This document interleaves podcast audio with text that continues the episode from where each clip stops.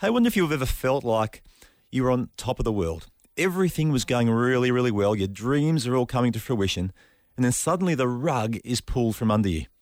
Well, for me, it was at training, the day before the biggest hockey match of my career that was to be beamed live across Australia on Foxtel at the National Championship finals. Now, this would be the culmination of years of effort and toil, climbing the elite ladder, and finally playing in the National Hockey League. I was in the starting lineup, I was in the form of my life, and I couldn't wait. But then this crushing blow to my finger. And instead of being on the plane to Queensland the next morning, I was in the doctor's lounge dealing with a compound fracture and an impending operation. I couldn't believe it. Just 16 hours before hopping on that aeroplane, and my dreams fell to dust. Why me? I didn't deserve this. Now, some of you have had similar experiences where out of nowhere, some form of tragedy or great challenge has hit you like a ton of bricks. Hey, maybe you were living with a maybe you were living a healthy life, but then suddenly the doctor informs you of a serious disease that you have. Or maybe things were tracking well at work. You got a great wage, you're really enjoying your job, you get along well with the people, there are prospects of elevation, and all of a sudden you're made redundant and you never saw it coming. Or maybe you're in a relationship, secure and committed, in love, or you thought you were in love, and then your partner just walks out on you. And it's moments like these we often question God. Why? Why me? I don't deserve this. What am I going to do? How do I respond to this time of challenge in my life? Well, I'm sure these are the sort of questions that Naaman was asking. Now, we meet Naaman in the Old Testament, in the Second Kings, in the book of Second Kings, chapter 5. And in verse 1, we read Now Naaman was commander of the army of the king of Aram. He was a great man in the sight of his master and highly regarded because through him the Lord had given victory to Aram. He was a valiant soldier. And so here we have a commander, Naaman, the commander of the Syrian army, a great leader who was highly regarded. Now he's smart, he's a daring soldier, and no doubt he had earned his position. And here he is at the height of his career. But, unfortunately for Naaman, there was a big but. But Naaman had leprosy.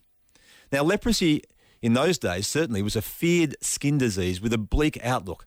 Now, some forms were contagious and in many cases incurable and leading to death.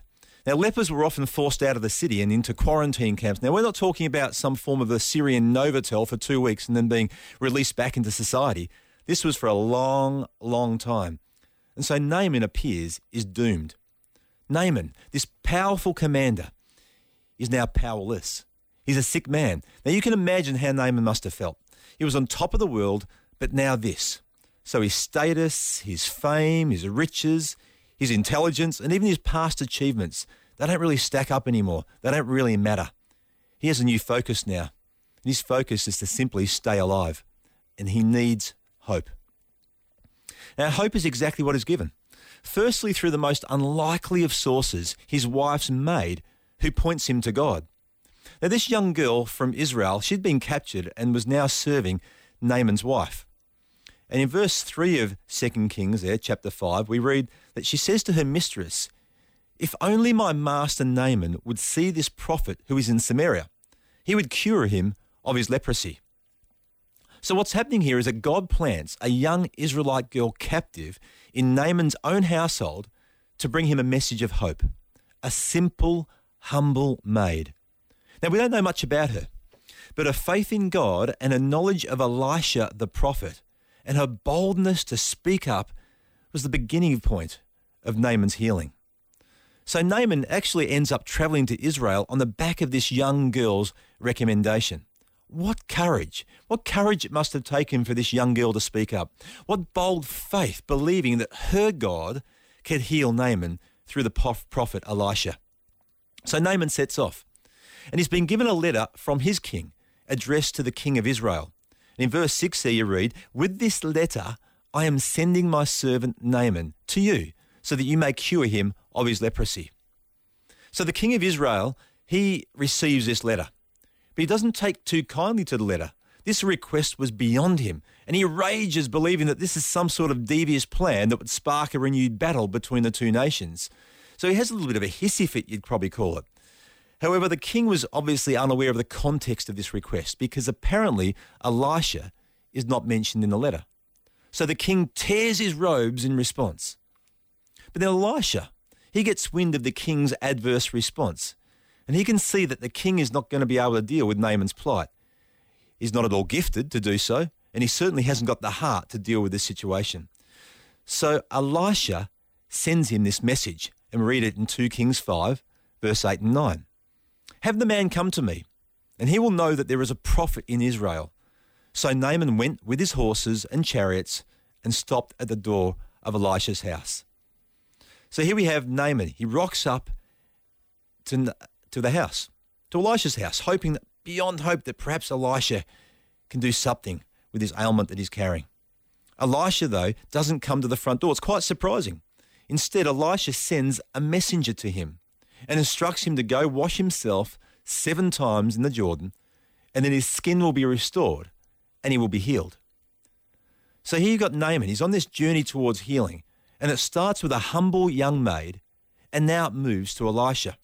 But astoundingly, Naaman rejects Elisha's advice and he shuts the door on this potential blessing from God. In verse 11, you read, But Naaman went away angry and said, I thought that he would surely come out to me and, and stand and call on the name of the Lord his God and wave his hand over me and cure me of my leprosy. So it appears that Naaman's pride and his ego is getting in the way here. Here we have Naaman. He's a hero to so many people. He's used to being treated with respect and he's absolutely outraged when Elisha just treats him like some ordinary person. He expected royal treatment, not a messenger at the door. And added to that, the Jordan was small and dirty. He's got much better rid of his back in Damascus where he, he lives. The Jordan was beneath him. So he walks off in outrage. I wonder how often we shut the door on God, just like Naaman did there.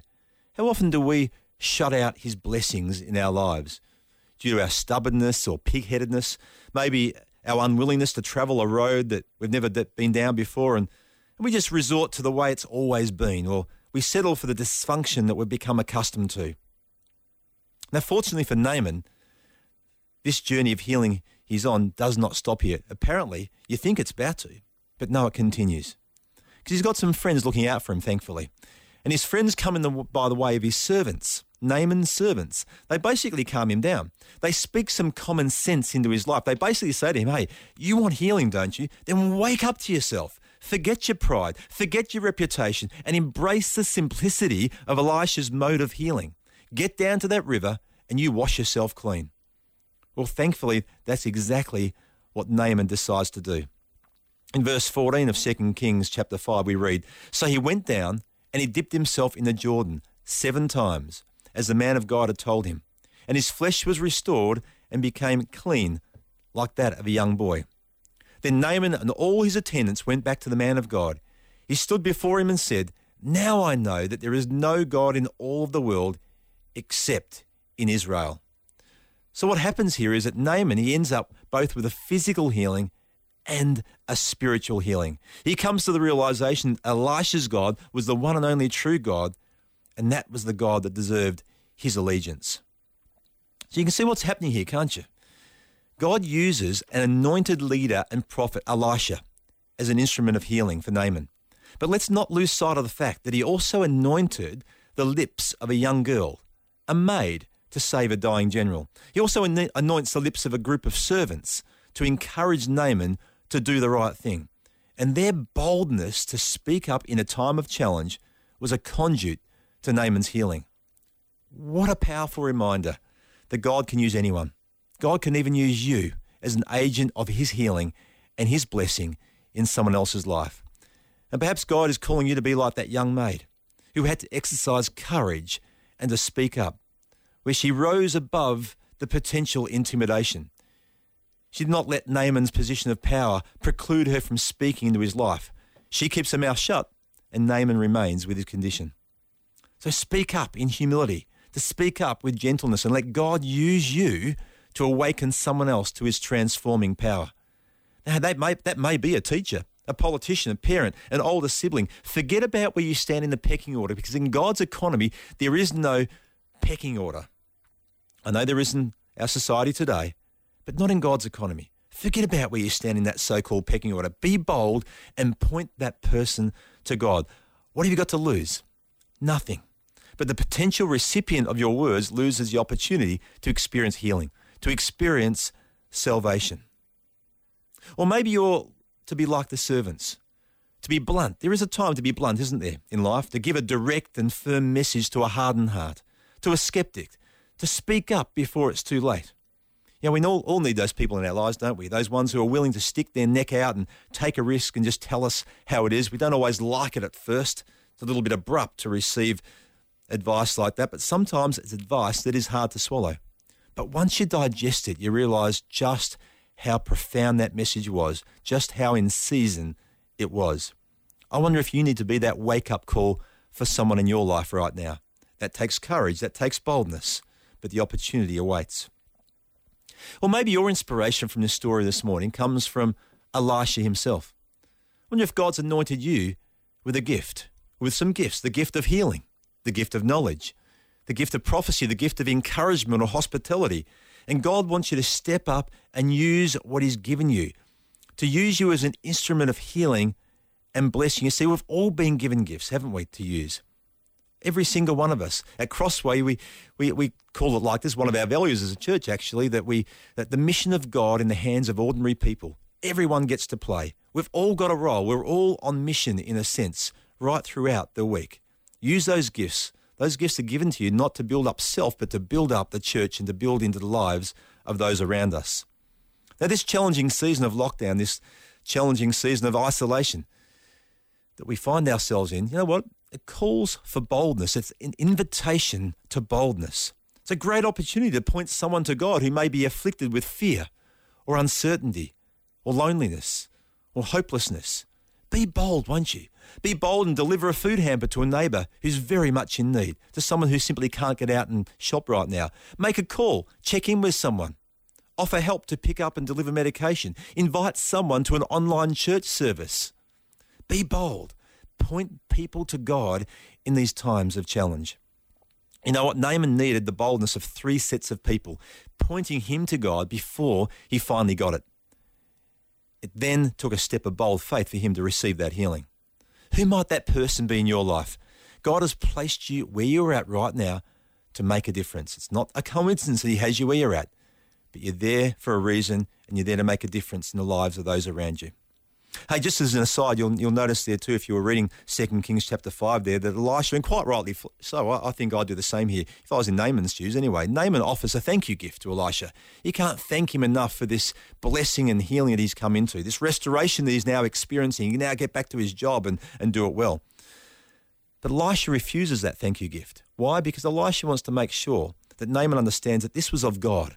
This was not Elisha himself. This was God working through him. So he points again, he points Naaman back to God. Now let's change tracks just for a moment. Because right now you may find yourself more in Naaman's position. You might relate to Naaman more in this story that we're looking at this morning. Now, it may not be leprosy, but something else that is holding you back from receiving God's blessing in your life. Perhaps you're feeling stuck right now in this, this season that we're in. Maybe you're full of resentment, anger. Maybe you're carrying a lot of, a lot of guilt around. Maybe there's some unbelief in you that you're refusing to believe in a God that might want to speak into your challenging situation as it presents. Well, I really believe that to receive God's blessing and healing in our lives so often calls for boldness, a boldness in letting go of some stuff. Sometimes we just got to let go of some stuff to allow God to, to work in our lives. Perhaps you've got to let go of stubbornness. Perhaps you're angry. You're angry with someone for having the courage to speak the truth in love and being blunt and giving you a little bit of a whack.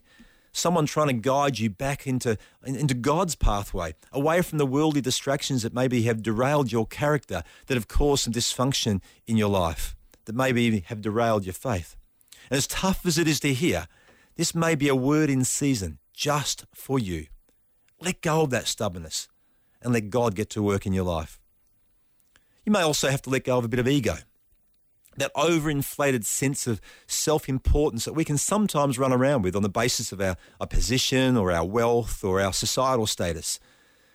But we're never, ever above God.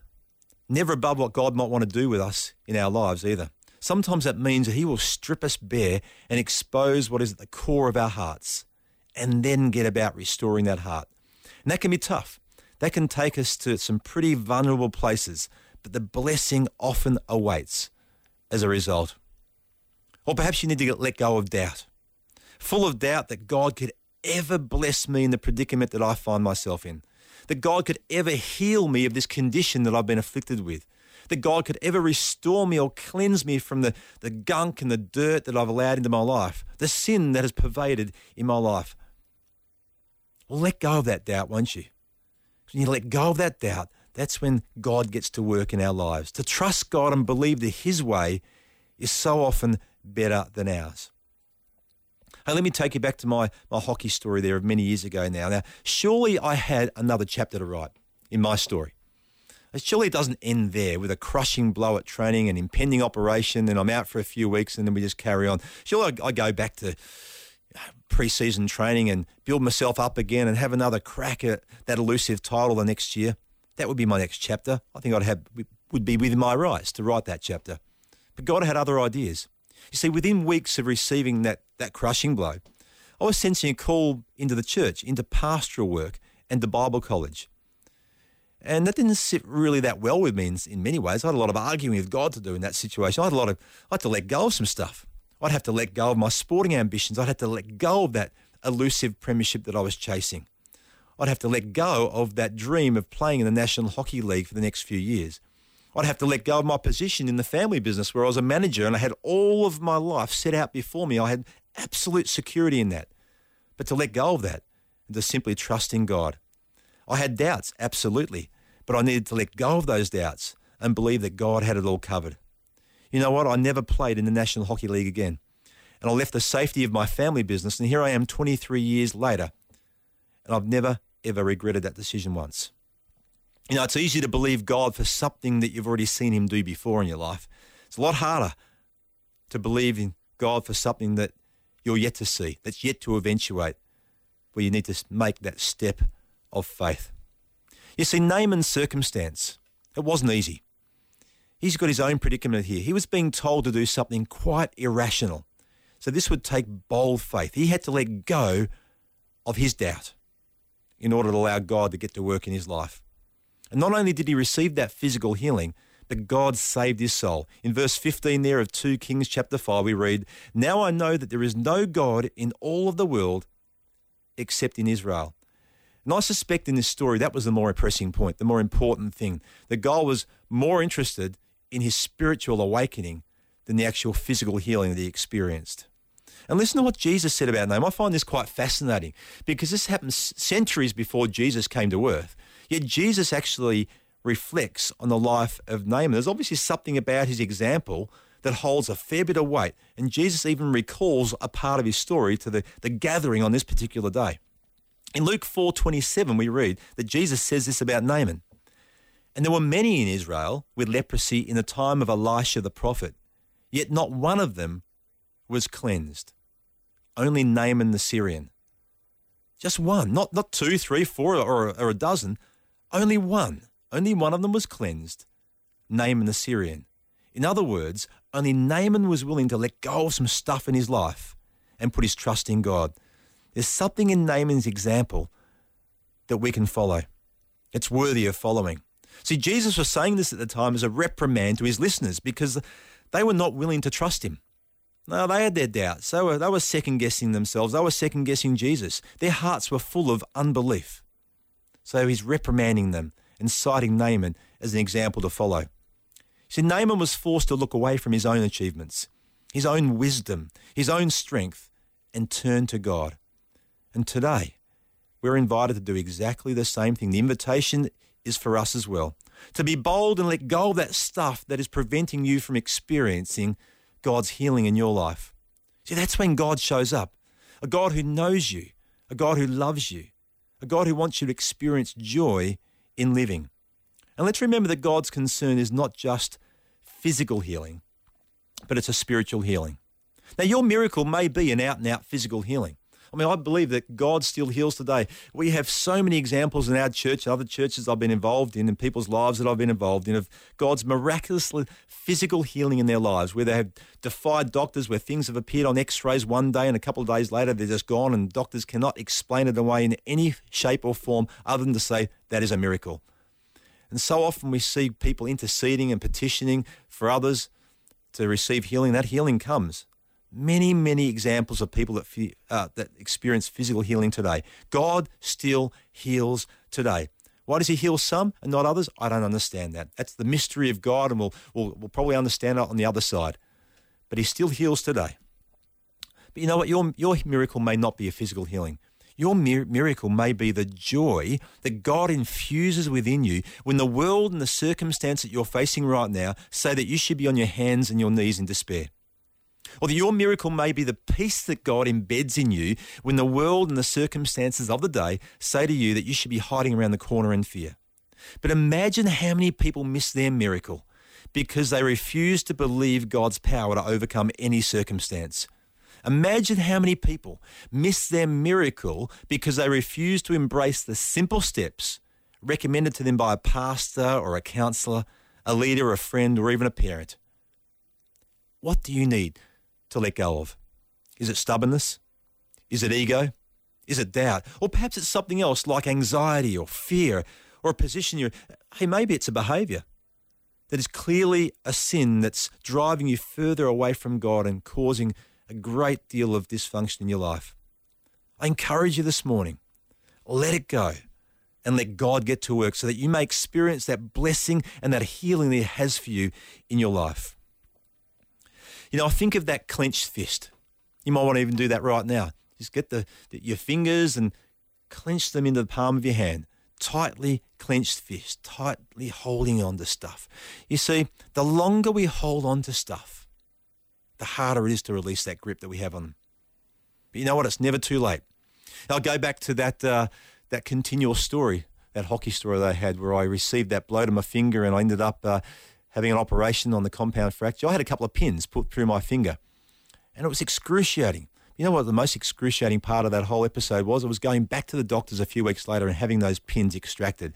I've never been through that much pain in my life. And I kid you not, here I was. He didn't put my arm in a vice, but he may as well have because he needed to. It was like he got a, just a dirty pair of pliers, or not dirty, but a pair of pliers that you get out the back of you know, the back of your shed. Those sort of pliers we're talking about. And he got those pliers and um, connected to the end of the pin and said, Hey, Mark, this is going to hurt. Do you want a towel to sort of clench your, your teeth on? And I said, Oh, no, I'll be right. Well, I tell you what, within a, a few seconds, I was grabbing that towel and I was clenching because this was excruciating. Here he was yanking and pulling and trying to get these pins out of my finger, but the bones had done such a great job in melding together. It was like these pins had been concreted into my bones. And so he was working and working and working. I've got tears streaming down my face. I couldn't believe the pain I was in. He said, You know what? We might have to have another crack at this tomorrow. It's not coming. And I said, No, keep going. I'm not going to go through this pain for nothing now. Just keep yanking and yanking. And finally, he got it out. It had bent inside the finger, but eventually he got that pin out. The second one came out just that little bit easier. But you know what? For a fully functional hand, I needed to go through that pain. I needed to have those pins extracted. I had to let go of them. They needed to be extracted from my body. Otherwise, I'd live a pretty ordinary life physically in terms of the movement of that hand, and also I'd be in a fair bit of strife as well in other areas. Maybe it's time to let go. Maybe it's time to surrender yourself and your ways to God.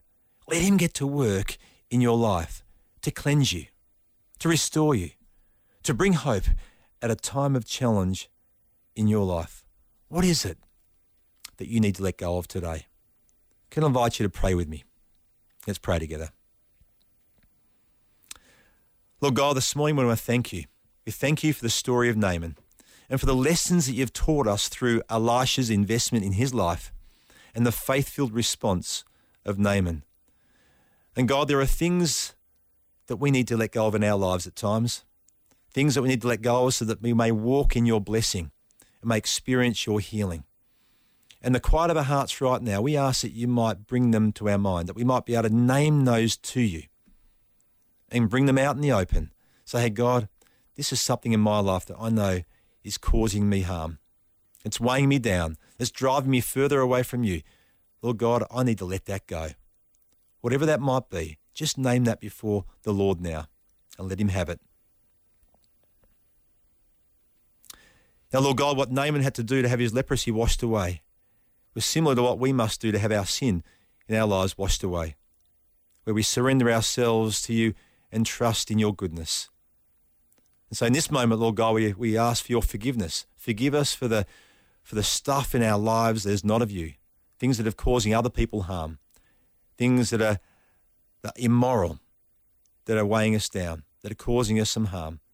God, we thank you for your forgiveness, and we believe that Jesus went to that cross and took all of that sin and all of that my wrongdoing to that cross and dealt with it on the cross. And now, as I surrender my life and place my trust in you, I can be free of all of that. And God, as I experience that freedom in you, may we receive your blessing in our lives. May we receive that healing in our lives that you have to offer us. As we receive that, may we pass it on to others. We're reminded of the boldness of that young girl and those servants boldly pointing Naaman to yourself. May we be so bold also as you call us to be that agent of healing in someone else's life. Have courage and boldness to exercise our giftings and to speak those words of encouragement and challenge into other people's lives. In Jesus' name we pray. Amen.